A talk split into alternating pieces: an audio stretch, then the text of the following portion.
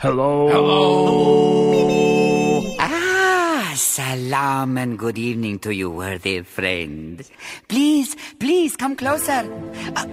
Too close, a little too close.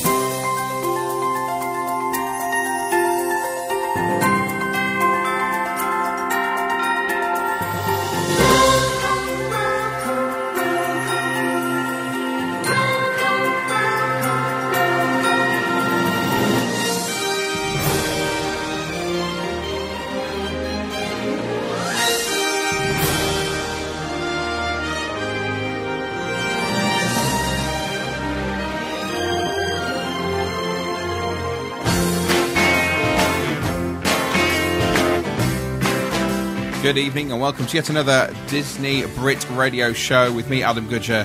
We are live on Orlando Sky Radio. It is getting close to Christmas, can you believe it? And joining me, as always, is Juz. Hello, Juz. Hello, Adam. Hello, Disney Pod. How are you doing? I'm doing oakley doakley. And more importantly, how's your Christmas shopping going? Not even started. It's not He's not doing anything. No, it's not Christmas Eve. It's not. Oh, right, so you do everything Christmas Eve? Yep, at the garage. Okay, right, just whatever you can find.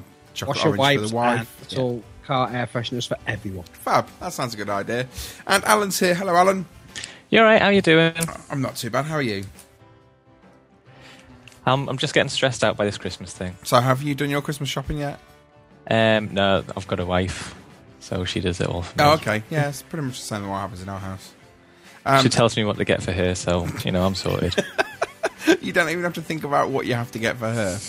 No, it's a lot easier. Oh, in that case, we're in serious bother this evening, aren't we? Because we've got loads of stuff to share with you. We've got some news and rumours and all those bits and pieces. But we've got a feature, if we get time today, with with Christmas coming up, what would be your top three Disney presents you would like to have but you haven't got? So we could be in serious bother because apparently neither of these two actually bother even shopping for anybody else, let alone themselves. So that's no use at all. But before we get to that... One of the things I've asked the guys to do is to take a look at a video and some photos that have been put up on DisneyBrit.com over the past few days with regards to the new Test Track. Test Track officially reopens this weekend along with New Fantasyland and all those elements. But there's some videos and bits and pieces that have appeared online already, and we kind of have got that video up there on the website. And I'm kind of intrigued to see what people think, because... although the track and everything is very, very similar, it has a very, very new look to it, completely different to anything we've seen before with Test Track. And I'm kind of intrigued as to what you think, as to whether, you know, this is too much of a change, whether it's a change for the best, change for the worst, I don't know. So kind of, Juz, what have you seen about this, and what's your initial impressions from what you've seen? Because I know you're a Test Track fan. I have two words, wow and wow. Okay, so you're going the wow factor.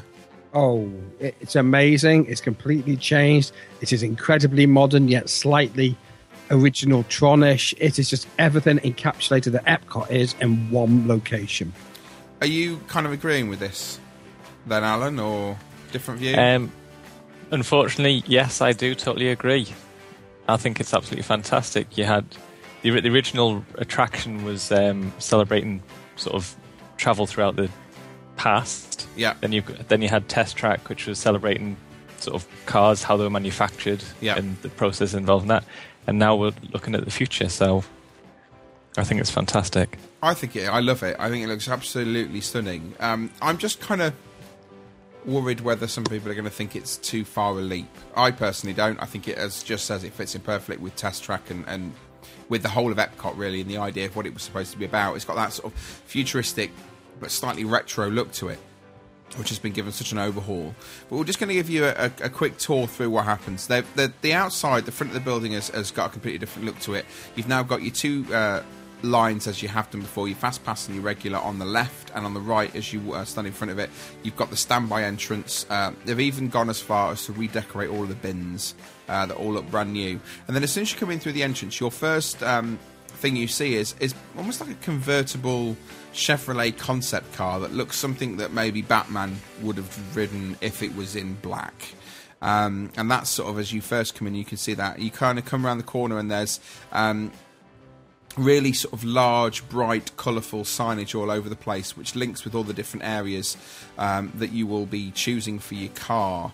And there is a concept car which has been almost looks like it's been blown to pieces, but it's in pieces all over the place in the centre sort of podium that you can see as you come through that particular area.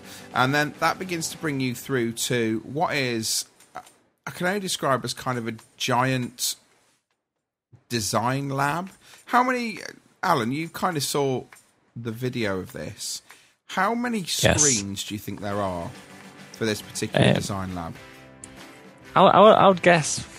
Well, there's probably about maybe 6 rows of 10 screens, I'm guessing. There's got to be easy, I would think, 50, 60. But before we come to that particular moment, there is an awesome projection, almost vehicle, I suppose. I don't know, Juz, did you see this? Oh, yeah. It's absolutely incredible. That was the first thing that struck me, the fact that the way it just draws on it, I could sit and watch that for hours. It literally does. It's like this shell, this white shell of something, and suddenly it just starts to draw all over it and colour it in and add elements here, there and everywhere. It's absolutely stunning what they've done to it. And it's got a big screen in the background that talks about the design process and everything as it goes. And it really is an advert for Chevrolet, I suppose, you know, because they've spent a lot sponsoring this. But you go through there and then you go into... what is basically the design bay. And there's loads of different areas. There's like efficiency, power. I can't remember all of them. I don't know if anyone can help me, remind me what all of them are. But you get to basically design your car from scratch. You've got, I think it's capability, efficiency, responsiveness, and power are the 4 different areas. And I don't know, Alan, do you want to kind of explain a little bit about how it works with designing the particular vehicles? Right, okay, well, before you enter the area, you get handed an RFID tag. Yeah. Which is, go to your screen, you scan it, and that records all your data for your particular car. Mm-hmm.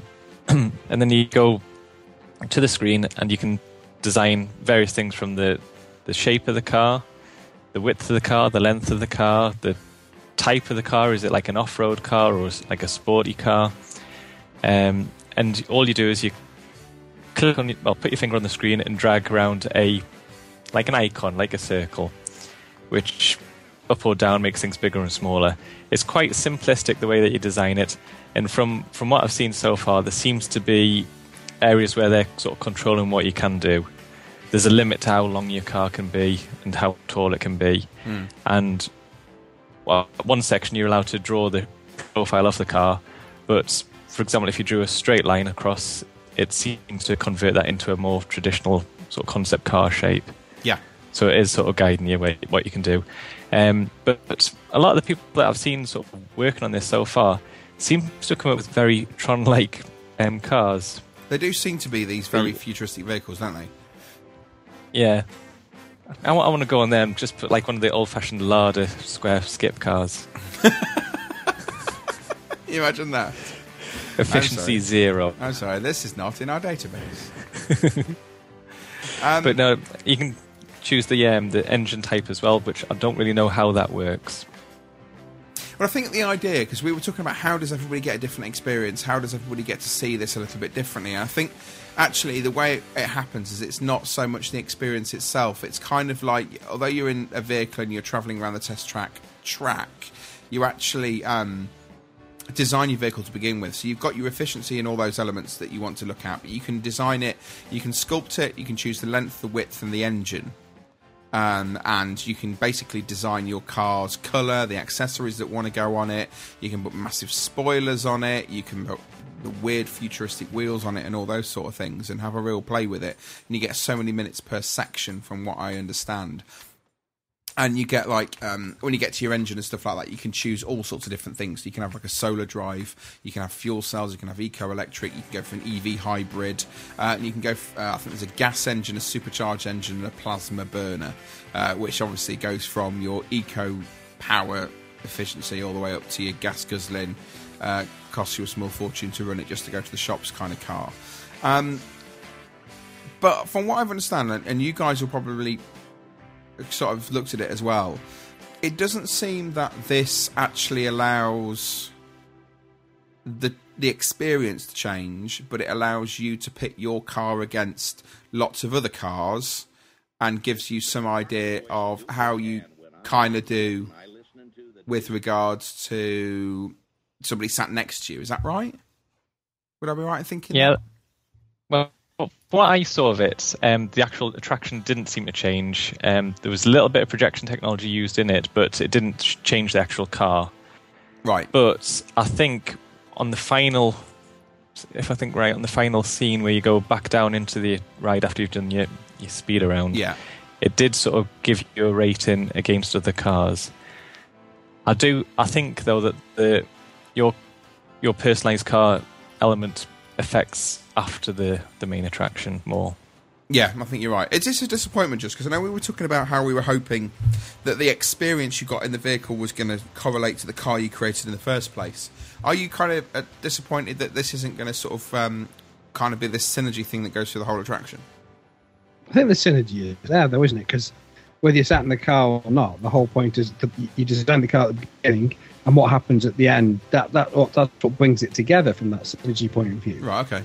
And almost touching on what Alan was saying, isn't it great that a kid can draw a straight line, yet the computer sits there and moulds it out, so the kid thinks they've actually designed the perfectly aerodynamic car. Yeah. I think more about this is the fact that we suddenly have a situation in Epcot where it's using bank up-to-date technology. Bizarrely enough, something that, you know, as kids we didn't know about, and it was as futurised as you could be, is the fact that this is, you know, the kids go in and they're using touch screens here. Yeah. As if it's nothing. And what you listen to on some of the videos is ignore the person doing the video, because they're the ad. Just listen to the kids' voices doing these cars. What an amazing experience. Just as an attraction in itself, just to hear all those kids and the parents going, oh, look, you can add flames to it, etc. This is, to me, is what Epcot, you know, and the edutainment is all about. I think absolutely awesome. I think the synergies at the beginning, the synergies at the end, you know, and what happens in between is just an awesome experience anyway.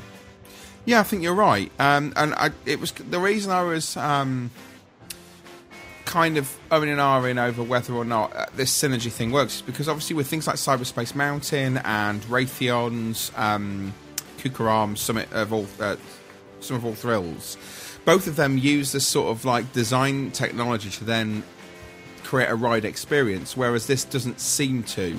And that was the only thing. I do wonder whether people are going to go and see this and think, well, actually, it doesn't really create a ride experience at all. It just is something that they've sort of added on, and we just get this Tron-like feeling afterwards.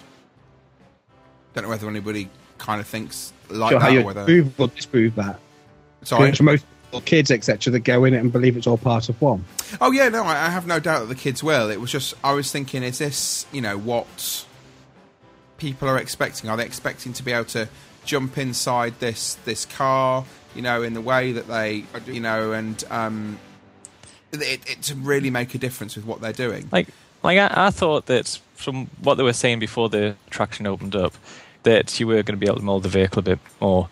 And I had a feeling that, for example, there was one scene in Test Track where you used to go down like a cobbled lane. Yeah. And the suspension would batter you around. Well, that's what I was kind of thinking, and they were going to use the seating. And I thought maybe you could sort of toughen up the suspension or make it really soft, and that would change how the car reacted. Because we were talking about, with Nick on Iron Orlando, I think it was, we were talking about how, is it a case of that they're going to have certain sort of setups with seating, so you get a harder ride or you get a softer ride, or, you know, you feel this, or there's wind options in front that are going to change how much you feel this, that and the other. But it doesn't seem that they've gone that far. It's just a kind of leaderboard, I suppose, and as it goes through each of the different tests, it basically tests your experiences and marks them against all of the other riders that are in that particular vehicle.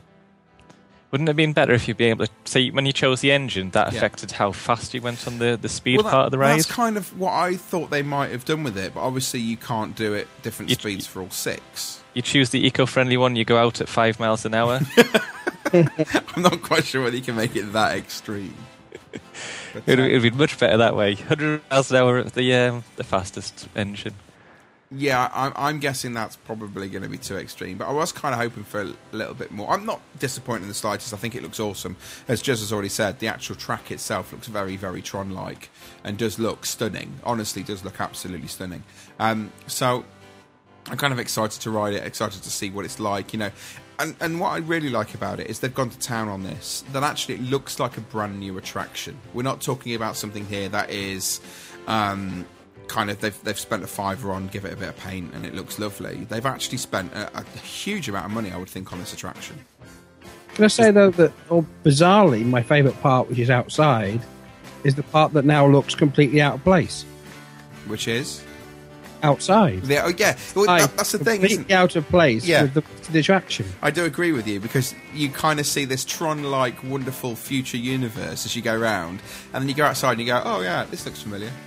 And then you come back in the other side and go, "Oh, that's very futuristic again." But I do agree with you, and they've painted some purple markings on the track floor to make it look a little bit more future. But I agree. It would have been great to do the whole lot and cover it, like a Space Mountain. Because part of it is almost Space Mountain-ish. Yes, when you it is, yeah. The exit. Yeah. But I don't know whether that would ruin the experience of being outside in the wind and all that sort of stuff. Then you could put, like, lasers and everything there. But still have vents in it so the air comes through. That's true. Maybe that's... Yeah, it would make you feel as though you're going faster. Maybe that's Test Track 2.1. And then you could alter it, as Alan says, because what you could have is, bizarrely enough, if it's slightly undercover, you could have air fans. So if you got the supercharged, they blow the air heavier at you to actually give that impression you're going quicker. True. And it wouldn't have to shut down every time it rained, which is also very true. Oh well, I think it's a good improvement. I think it's going to look fantastic. I think it's going to draw big crowds as it always has. Maybe they could do something with the inside bit now. That'd be cool. Yeah.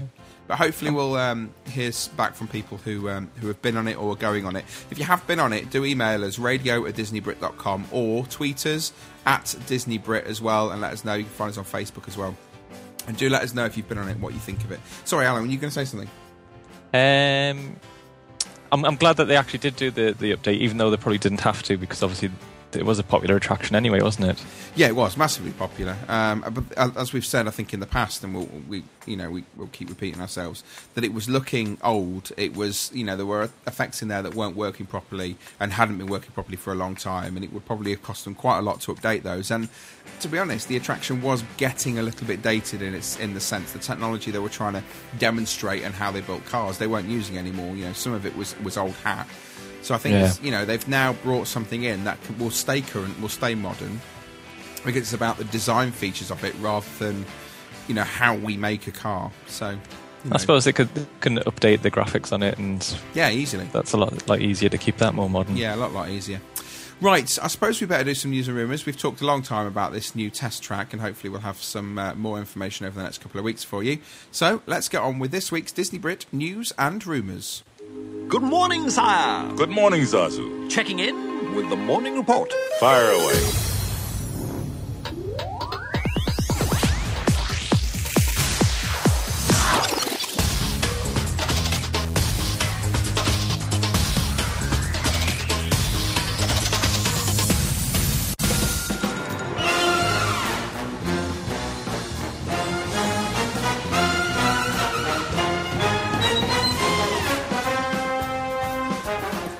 Okay, we've got loads of news and rumours for you, and I'm starting off this week because there's something called the Comedy Warehouse that some people may or may not know about. This was an attraction that was down in downtown Disney in the Pleasure Island district, and basically it was if you think about Whose Line Is It Anyway, it was that kind of style improvisation comedy, something that was extremely popular, and when they closed it down to build the whatever it is they're now building at Pleasure Island, they closed down the Comedy Warehouse. But over the past couple of years, they have brought the Comedy Warehouse Holiday Special to Disney's Hollywood Studios, and once again, it has got a limited run this Christmas. It's only on for 7 days. They're going to be playing over at the ABC Sound Studio, and you'll be good. Last year it was only 7 days, but you'll be good. Pleased to know that this year they've extended the run to 14 days, and the Comedy Warehouse is going to be playing over there between December 23rd and January 6th. It's included in your regular park admission, but show director Chris Oyen said the Comedy Warehouse Holiday Special is like a family reunion of the cast of the Comedy Warehouse. We're so happy to be able to bring everyone together again for the holiday season and to put on this show. It's a gift from our family to yours.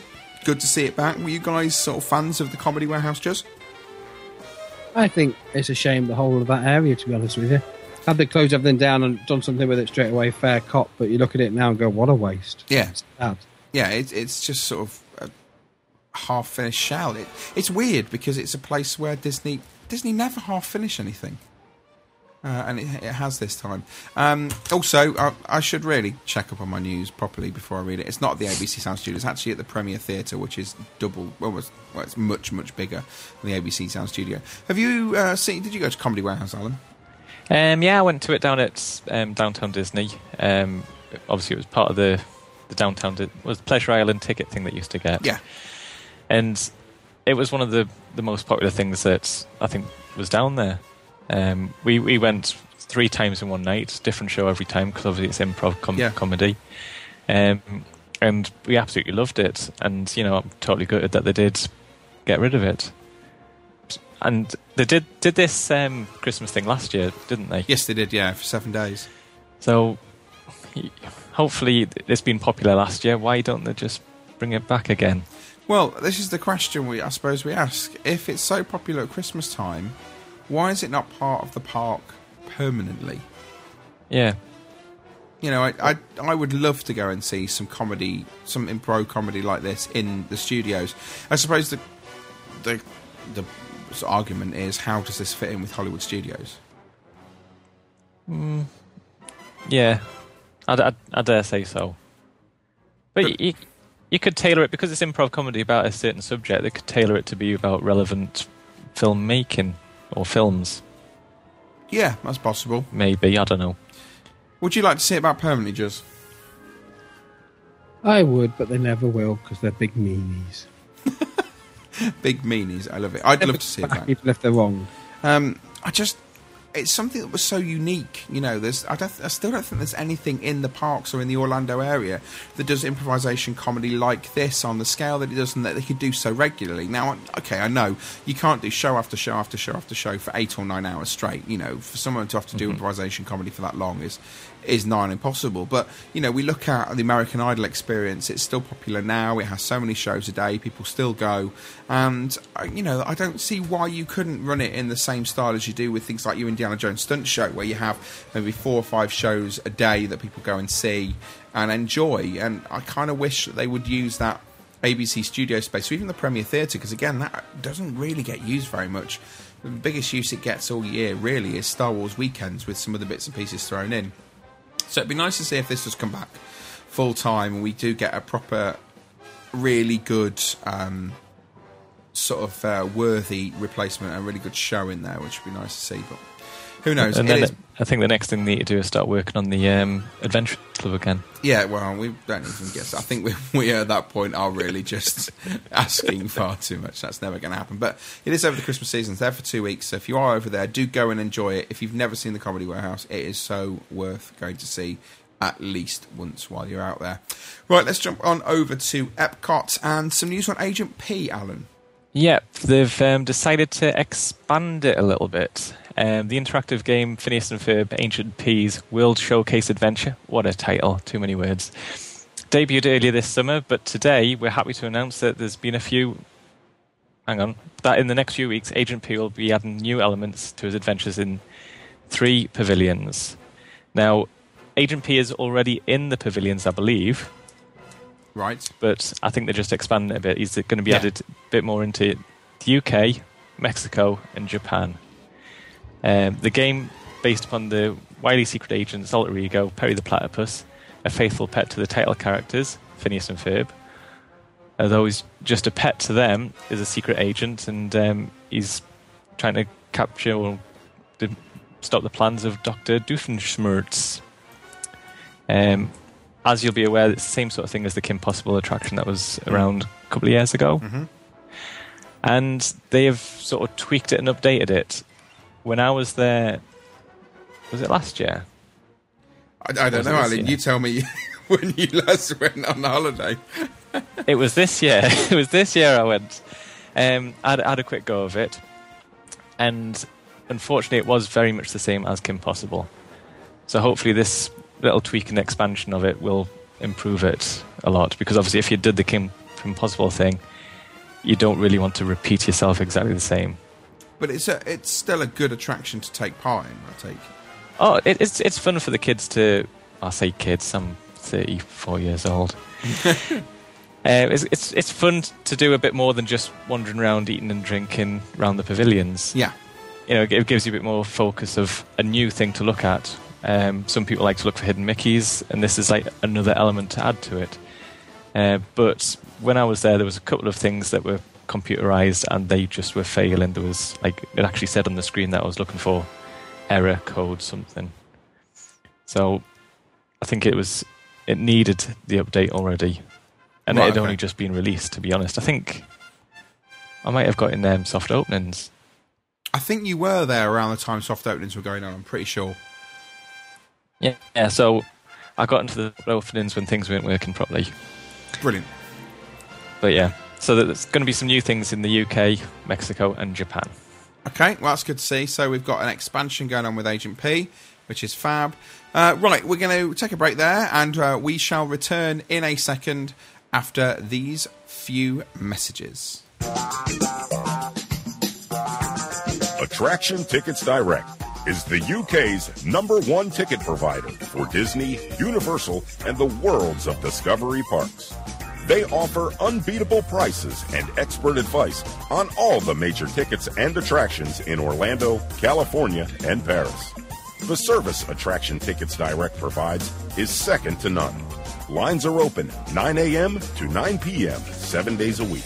Customers receive real tickets, not vouchers, within 7 days.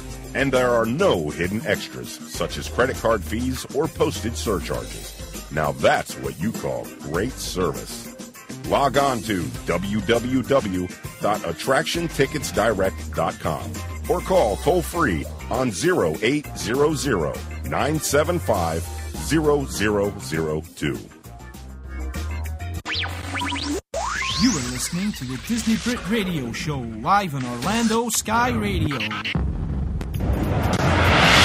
Hi everyone, this is Craig Duncan. Please come and join me for my soul show every Sunday at 9 o'clock UK, 4 p.m. Eastern. You'll only find me on Orlando Sky Radio. Come by and say hi.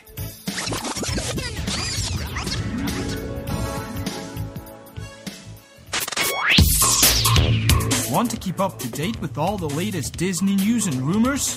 Then make sure to check out www.DisneyBrit.com, your #1 source for the magical world of Disney.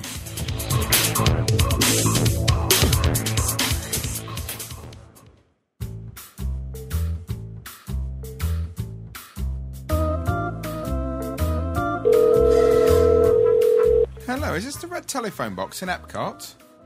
Yes. Hello, who is this? This is Carol. Well, hello, Carol. This is the Disney Brit Radio Show live on Orlando Sky Radio, and we ring the red telephone box in Epcot and say hello to people. So, hello, Carol. Hello. How are you? I'm good. How are you? I'm good. We're calling from the UK. Yay. How amazing is that? We're right from the UK. And you're obviously in Disney World. Are you from Florida or elsewhere? No, I'm from Colorado. Oh, wow, Colorado. And I take it you're down there on vacation? Yes. And are you celebrating anything special, or is it just a family trip, or...? Family trip, yes. Okay. Family vacation just before Christmas. That's right. And who's there with you? My children and my grandchildren are all here with me. Wow, your children and grandchildren, so it's a really big trip. Yes, oh, that's fantastic. 10 of you, wow. Yes. And are you, have you been in Epcot long? No, we've only been here an hour or so. Oh, wow. So we've managed to catch you in your first hour. And what have you got planned for the rest of your day? Well, we're just starting, the circle of all of the countries. And we just started here to take pictures of everybody in front of all these phone booths. There we go. So someone can take a photo of you right now talking to somebody who is English in a phone booth. That's right. That's right. Somebody needs to take a picture of me talking to an Englishman from the UK. Yes, on the radio, by the way. Who's just said, this is awesome? Yes, this is awesome. So what is your name? My name is Adam. Adam? Yes. Who is that in the background saying that this is awesome? This is my daughter. Right, put her on. I need to talk to her as well. Okay, yeah, then they want to talk to you. Adam. Hello, Adam from the UK. Hello, you're live on the radio. How are you? I'm doing fabulous. How are you? I'm not too bad, thank you. We like to ring the red telephone box, and obviously with it being in the UK, we kind of surprise people by talking to people who are out there on vacation. That is amazing. What a good idea. Well, you know, we like to try and brighten up people's day, and I understand, I think your mum said she was just about to have a photo taken, so we thought we'd say hello to everyone. Oh, that's fabulous. Well, hello. Well, hello from to Orlando you Disney World. Yeah, indeed. And are you planning on staying in Epcot all day? Yes, we are. And have you seen Illuminations before? No, we haven't, but we're very excited. You must stay for that. It's absolutely brilliant. You must go to the Boulangerie in France and go for a really good sort of pastry from there. You have to go for pizza in Italy. You have to go for beer in Germany. You have to go and do it all. It's wonderful. Perfect. Well, I will put those things on my list, and I will make sure I do them all. Fabulous. Well, I'll let you get on with the rest of your vacation. Have a wonderful day, and a very Merry Christmas to you all. Merry Christmas to you, too. Thank you. Okay. Bye-bye. Bye.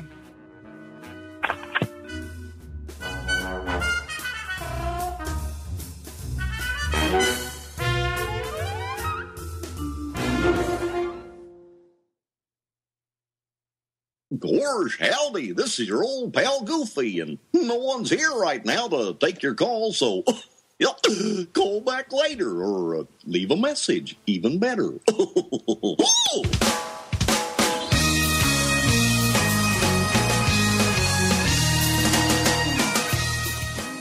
All I'm going to say is thank goodness they didn't want me to speak to all 10 of them. We could have been there a very, very long time.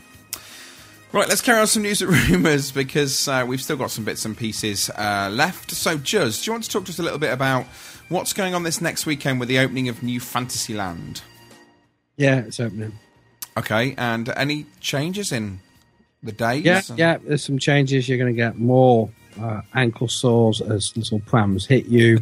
It's going to be overcrowded. There'll be a lot of screaming little people. And anything else you want to know? Yeah, maybe the rundown of opening hours and all that sort of stuff. Okay, the park hours are from 9am to 9:15am. So if you're coming after 9:15am, don't bother. It's closed. The Enchanted Forest will not be open to guests. By the way, the park hours are 9am to 7pm. Oh, thanks. Is the Enchanted Forest actually around? It doesn't matter. It's closed, so it doesn't matter. Okay. Yeah. Storybook Circus will be open from 9am to 3pm. Mickey's Philharmonic will be closed all day. Boo! The Many Adventures of Winnie the Pooh will be open from 9am to 6pm. Prince Charming Regal Carousel will be open from 9 till 6, and the park will close at 7 with wishes at 6pm. On December the 6th, which is the day straight after December the 5th, park hours are 9am to 7pm, 8am for extra magic hours. The grand opening ceremony for the new Fantasyland will be held on the Castle Forecourt stage at 10 a.m. Imagine how mad that will be. No, thank you. I'll be on Test Track. BR Guest Restaurant will close all day to guests. The Enchanted Forest and the Storybook Circus will be open for guests at 8 a.m. Alan, for morning extra hours. And Mickey's Very Merry Christmas Party is from 7 p.m. to 12 a.m. So all in all, it's all about to kick off, and if you want to visit the new Fantasyland, wait about 6 months because this weekend it will be heaving. It's going to be manic. So did you say what time was the event on the main stage? 10 a.m. Right, so it's earlier on in the day, which means people are going to go from there and probably go straight into Fantasyland, aren't they? Oh. Avoid that. Everywhere else will be empty. Yeah, the rest of the park will be dead. I don't know whether it will be, though, because it's been open for quite a while, preview-wise, and there's been plenty of places to walk round. No, imagine it just going to be full of Ricky Brigantes, Nicks, Lou Mangellos, and all them lot. They will take up the whole area. What, just those three? Yes. Right, okay. That'd be an interesting sight. So we're saying avoid Magic Kingdom at all costs this weekend. Go over to Epcot and enjoy Test Track. Seriously, instead. Unless there's some, you got some evil streak, and I wouldn't even take your kid there. Your kid's going to be ballistic, hate it. It's hot. It's still hot at the moment anyway. Yeah, very cramped. The kids aren't going to like it. It might be an adult thing who're really into it, but no, avoid Magic Kingdom at all costs. In fact, avoid Magic Kingdom as a whole, I'm afraid to say, till February now. You think it's going to be that busy from now until February? Magic Kingdom's just busy now. It's December. You've got a couple of weeks and it's finished. You wouldn't even touch it with a barge pole. Yeah, that's true. So there you go. So just as very helpful tip is avoid Walt Disney World. So don't go there at all. Magic Kingdom. Which is Magic Kingdom. But as well as those sort of elements that are coming in with the opening, Storybook Circus, which of course is part of this whole opening plan as well, has also got some new entertainment, I believe, Alan. Yeah. And I shake my head when I see this. What? Why? Why have they done this? Well, because it'd be nice.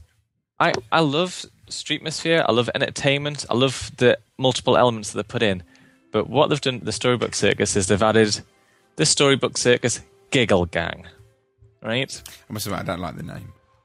The Giggle Gang, and I don't know why, but I keep twitching my fingers in a quote thing going on,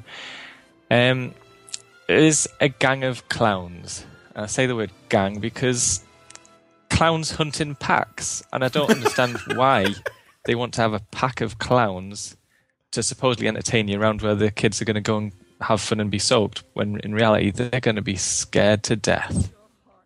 That is true. I'll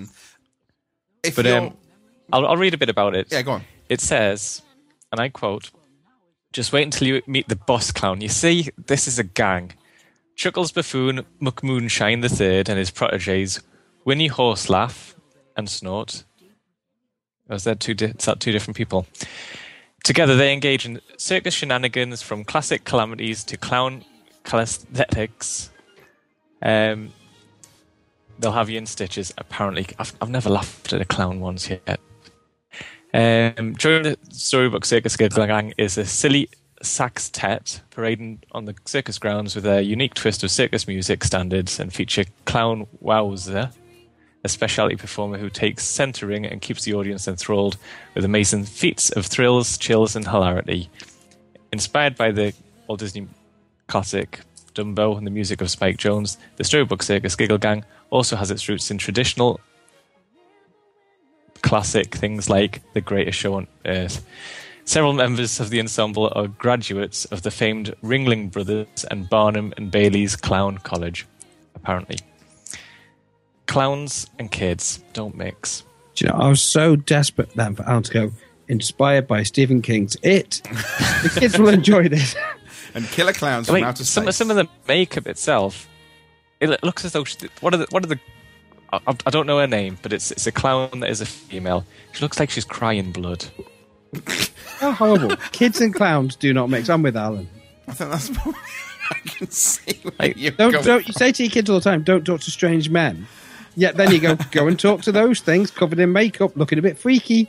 I have got to admit, I do see where you're coming from here with regards to there being clowns and the sort of fear people have of clowns. You know, working with kids, I know how many kids really don't like clowns as well. And they do look fairly traditional clowns as well. We're not even talking anything that's kind of got a Disney twist. They are traditionalist looking clowns, and for those people who are scared to death of them, this really isn't going to help at all, because they do look like they could be quite terrifying. Like, if I remember in Dumbo, the clowns were more like fireman clowns, weren't they? Yes. Well, they were. Surely they could have added that element to it instead of literally just clowns, or just not had clowns.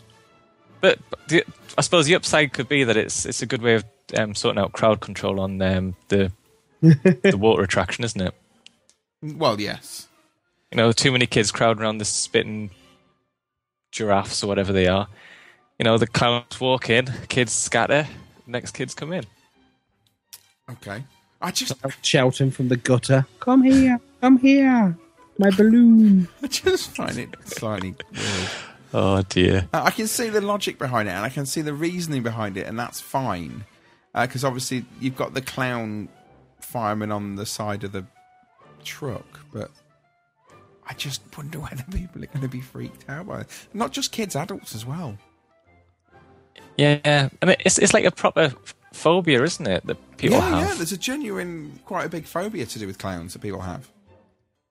Like, I went to the circus near where I live, and there was one clown, and he wasn't a scary clown. He didn't have tons of makeup on. He just was classed as a clown, and he came up behind me and he tipped a bucket of popcorn over my head, and my daughter had screamed the place down.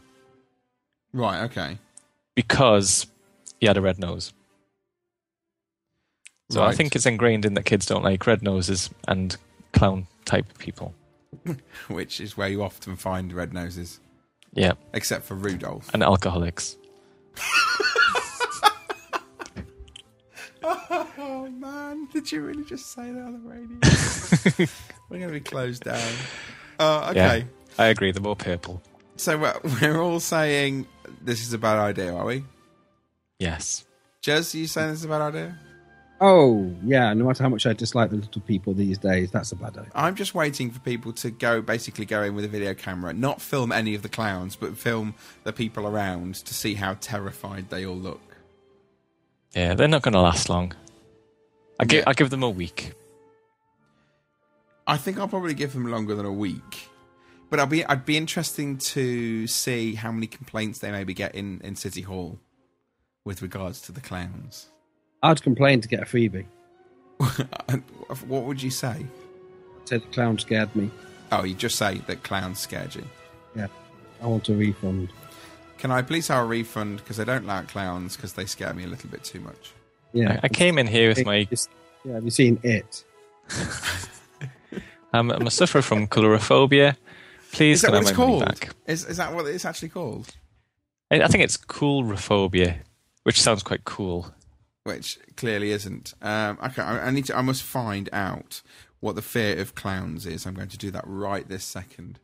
Fear of clowns is called coulrophobia. I wasn't too far out. That was pretty good. Lady is scared to death of clowns. And to be fair, if there's a phobia about it, it ain't a good thing to have with kids. It's not as though you sit there and go, oh, look, there's a fear of clowns here, coulrophobia. And then they're all sat in Disney boardroom going, yeah, let's have clowns then. So basically... Arachnophobia, spiders it is. So basically we say yes, thumbs up to the choice of Test Track, and thumbs down, what a bad idea for clowns. There we go. Basically, if it doesn't cost billions of pounds, we don't like it. Yeah, that's if it's done on the cheap, we're not interested. A billion-pound clown would still be scary. Probably it would be big. So. It would be like the Yeti from Everest. It would work for 2 weeks, and then they just put a flashing light in front of it. Yeah, that would be even scarier. Imagine that. Down with a strobe light. Yeah, just following them round. And have it move slightly when you're not paying attention. Yeah, that sounds good. That's what I would call a great Fantasyland for kids. It's a good job they put it in just after Halloween as well. They've got rid of the Halloween stuff. Clowns and Halloween, that's the way forward. Yeah, that's it. Stick the clowns in for Halloween. This is it. They're going to start doing Halloween stuff, really scary Halloween stuff at Magic Kingdom from now on. Okay. Well, let's move over to the UK because I've got one more piece of news for you. And this is sort of the results of the first ever Walt Disney World family. Disney launched a search, I suppose, for the first ever Walt Disney World family. Sorry? Did I win? No, you didn't win. I didn't win. Alan, did you enter? I forgot about it. Oh, well. I didn't enter either. I'm just curious to know if I won. I won the Spanish lottery and I didn't enter that either. Oh. Okay. Or you could give them your contact details. I have them already, yeah. Let me read what the press release says from Disney. It says, after a nationwide hunt here in the UK involving over 780 families, the Frith family from Northampton is today unveiled as the world's first ever Walt Disney World family. Alan Carr, Joe Wiley and Doctor Who himself, Matt Smith, all hail from the East Midlands town, and now the 10-strong Frith family unit will be added to this illustrious list of Northampton residents celebrated on the American resort itself, as well as here in the UK. The never-been-done-before search attracted 780 entries from around the country, with celebrity judges searching for a unique family that captured what Walt Disney World is all about, namely fun, relaxation, thrills and memories. Much like the Emmy Award-winning Modern Family, the world's first family could be made up of a number of different people, including the immediate or distant relatives, friends, colleagues or even neighbours. You really wouldn't want the Modern Family. No, you really wouldn't want the Modern Family. Yeah. Jade Frith's entry beat the four of the shortlisted entrants who nominated their families from Rhyl, Stafford, Fife and Buckinghamshire. The shortlist was selected by a panel including Gemma Kidd, along with celebrity parenting and family commentator Liz Fraser. Jade Frith, 25, says, I couldn't believe it when I found out we'd been crowned the world's first Walt Disney World family. It's what dreams are made of. Our group is made up of two families who have been the best friends for over 20 years. We're not related, but we're as close as any family. We love Walt Disney World as it stands and all it stands for, and have been trying to find a way to go together, as it is something for all of us to do there. Now we can, and we have a great title to match. But could we have entered as all of just us lot? Yeah, rather sounds family. Like it. Sounds the like DisneyBrit family. Alan, Adam, Donks, Kez. Well, yeah. Oh, I guess so. But you have to be a family. Well, I did as well. Clearly we were wrong. We just say we're a modern family. It carries on with comments. Gemma, we had such fun looking through all the amazing creative entries, but the Frith family really stood out as being huge Disney fans. Creepy Alan. Amazing Alan. Bond between the groups. Everyone's got an Uncle Alan. Right. Yeah. Whose ages... Can I do the news? Jeez, I tell you. Pair of kids.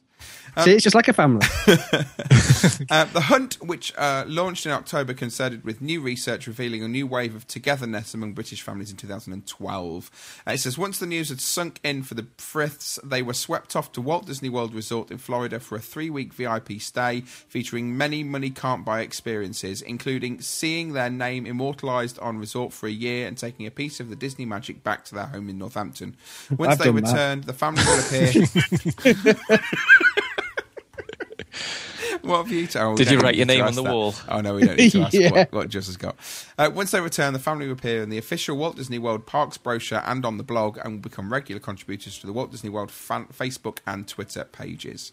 Now. They've become regular contributors to the page. They will be, yes. So that's free admin. Yeah. Okay. Now, and they've just got a bill for 3-week holiday. I'm not being cynical at all. And Frith family, if you are listening to this by any chance, then congratulations, brilliant, well done. But we're jealous. Well, we are, but also I'm not. It says biggest Disney fans in the UK. Well, hang on, no. And this is where I kind of go. Well, that's not right. Yeah, because have you seen the size of me? Yeah. That's true. Because because they go to Walt Disney World a lot, does that make them Disney fans? And this is quite an interesting question, I think. Yes, they go to Walt Disney World all the time, but does that make them Disney fans, or does that make them people who enjoy holidays in Walt Disney World? Depends what you call a fan, doesn't it? Well, yeah. Like, for example, I'm interested in the theme parks and the holidays more than the films. Yeah. But you might be more interested in the films than the parks. Well, no, because I like everything. But these guys are clearly fans of Walt Disney World. They've kind of said about it in the little blurb I've just read. But in the photos, they do have things like Disney London mugs. They have Mickey Mouses all over their kitchen, which seems to be strategically placed in the places where you might put things like wine glasses. I don't know, just saying. And food. They have got a giant Mickey Mouse... topiary in their front garden, which I must say that is quite cool. So they are fans then. Well, I don't know. If you're not a fan, you're not going to go, you know what? I'm just going to cut that edge to look like Mickey. True. Well, it's not. I suppose they've grown it. I don't know. But anyway, they've won, and they will now for the next year be the. The first admin on the Facebook page. Be interesting to see what happens with this, though, and whether it's a success and whether they continue it. Because do you remember Swindon was twinned with Walt Disney World a couple of years ago? It was the first twin town. Yes. And it's not happened again since. It only lasted a year, didn't it? Yeah, and it was Swindon. The sign was stolen. I actually tweeted, I can't remember her name, was it Angelica something? Yeah. Houston. No, not Houston.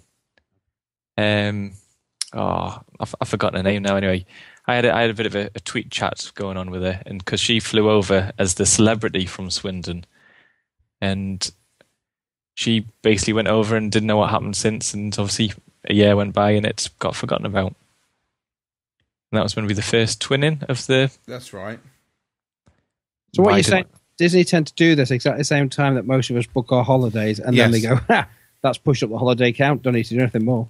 That's true. Yeah. I can't believe they never did another twinning. It only happened once. But that kind of makes it a little bit of a joke that we did it once for one city and we're not going to repeat it. And it'd be nice if they'd have sort of repeated it a couple of times. How do you repeat it without becoming... It's like X Factor then. Well, yeah, it is. I think that they're quite clever. I think that we get the UK world first Walt Disney World family, but people in America get the world first American family, but the two bits of news never cross over. That's true. I would have liked got a French family. That would have taught them, mate, wouldn't it?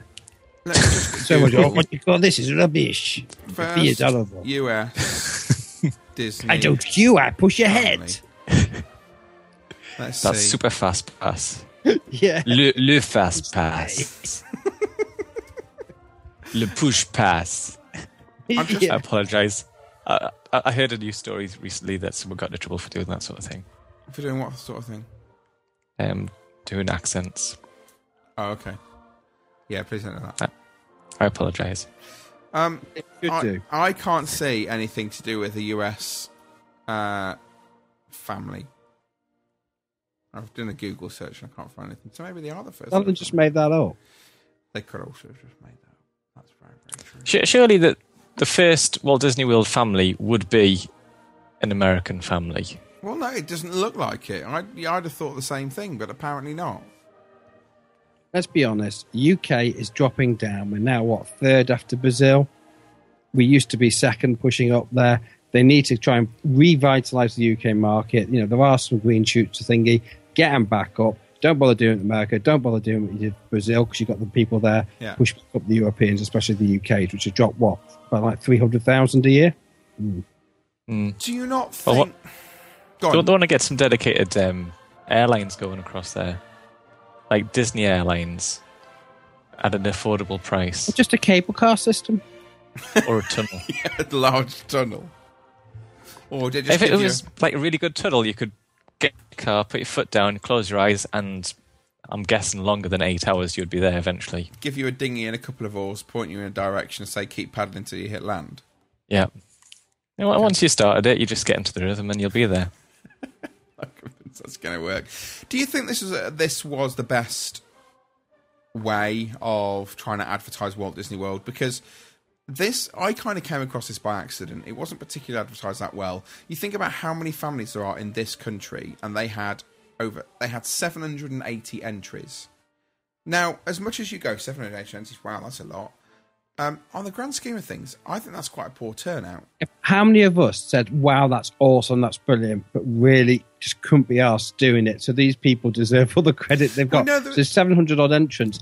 There's probably about 5,000 of us all said, amazing, and then thought, yeah, I'll do it next weekend. I'm going to watch the footy. But the actual entry process wasn't particularly difficult. You had a series of questions. It shows how lazy we are in the UK.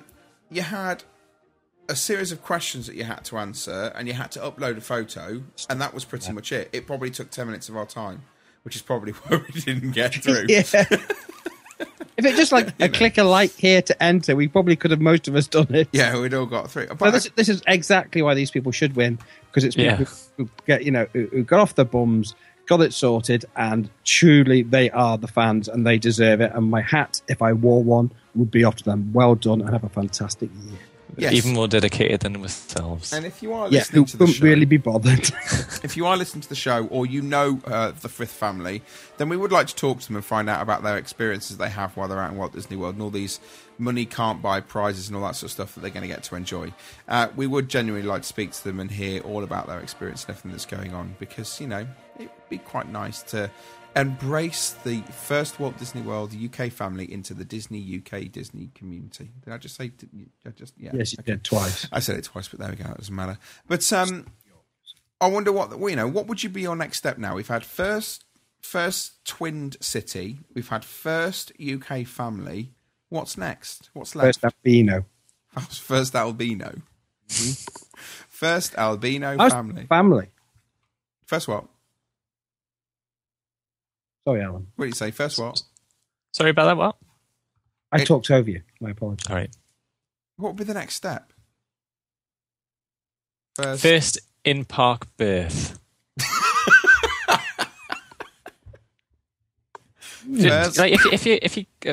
you give birth on a plane, you get unlimited air travel, I believe. Yeah. Not that I can possibly ever do that. Really? But you're not supposed to fly at that airplanes particular. Unless you've over a certain distance from giving birth. Yeah, but some people don't know until the baby pops out, do they? Or they're in denial. That always puzzles me. So, first in-park birth, and it'll be from the UK. You go first in-park birth. Anything else you can think of that might fit into that very strange category? I think this family business, and I wouldn't just do it in the UK, I'd do it Germany and probably France. And I think sort of that family business, almost like the Disney Mums panel, but bringing it really home to certain families. I think it's a great idea. That might work. That might be a good idea. But we need to say well into the Friths anyway. And that's all our news. Believe it or not, we are actually coming right up to the end of the show. So as much as we were going to talk about our Disney Christmas presents, they are going to, just like when we do Iron Orlando, we have to put on hold our World Showcase discussion, which has been on hold for about 4 months. Mm-hmm. We're going to have to put our Christmas present discussion on hold until next week, which is absolutely fine. Because, you know, we've got a couple of weeks now until Christmas, so we've got a couple of shows and we don't need to worry about it too much. So but if I don't tell anyone until then, my wife won't have enough time to get me it. You're not getting it anyway. You're not going to get it anyway. So, that's true. So as much as you'd like it, I'm sorry to break the news to you. I'm getting socks again, aren't I?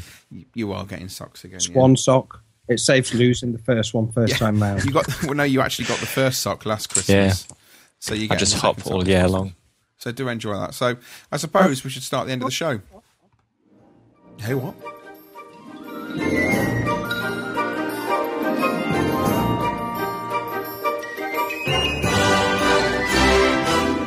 Juz, were you saying something then before I rudely cut you off with music? No, I was just saying, because he said Hopper, I said Alan Hopper. It was humorous and giggly. It was a play on words. It was names. It was our weekly Disney Brit play on words. Okay, we're going to be releasing it in the Disney Brit annual. Yes, look out for that in all good shops. Yeah, that'll be coming out. Only £1 soon. Yeah, and you got £1, but if you go onto our website, there's a voucher for £2, so you get £1 back. Yay. Well, that's the end of this week's show. Thank you once again for joining us. Thank you, Juz and Alan. Absolute pleasure. We've talked about lots of rubbish, which is really good. I like to hear. And thank you to Carol and her family who joined us, and they're still wandering around Epcot, I'm sure, and waiting for illuminations to start, all those sort of things. Thank you to our sponsors, Attraction Tickets Direct. You can go over to www.attractionticketsdirect.co.uk and you can find out more about all of the tickets that are on offer there for all of the wonderful attractions you can find in Orlando. One of the great places to get those tickets all in one place. Loads of stuff coming up over the next week or so. Next Sunday, we've got the Iron Orlando radio show with myself, and Juz heads that up, and Nick and Michelle, who's now proper news journalist on Orlando radio, Orlando television and stuff. Oh, yeah, wow, she's like too big for us now. You can then join us next Monday, where we have our Disney Island Discs radio show. It's at the same time, 4 p.m. Eastern, which is 9 p.m. UK time if you're listening in the UK. And we're going to be starting our Christmas show, where we got loads of really great Christmas music that we're going to be playing for you from Disney World, Disneyland, the movies, all those sort of things as well. Can I say something? Yes. Although I take the mickey out of you a lot, can I just say that was an amazing show? I really love it. Thank you. I enjoyed doing it. I found one I haven't loved. I thought they've all been absolutely brilliant. Well done. We try and change it up. If you didn't get a chance to listen to the one recently, we'll be repeated. We went through sort of rare Disney music, including music that was created for Winnie the Pooh's presidential campaign. So if you didn't get a chance to listen back to that, please do. It's quite a weird one. Don't forget you can contact us over on Twitter at DisneyBrit. You can contact us via email, which is radio@DisneyBrit.com, and you can contact us over on our Facebook pages, over on Facebook, of course. And that's pretty much it. That leaves me with nothing else to say other than the next show that you will hear from us is going to be on Monday, the 24th of December. Sorry, not Monday the 24th, Monday the 17th of December. Just over a week. You'll be on your own. We'll be on my own. I'll be a bit busy then at the petrol station. Yeah, with me. Yeah, you're at the petrol station to fill up. 2 for 1 offers. We'll split them. But it will be Monday the 17th of December. So until then, we'll see you.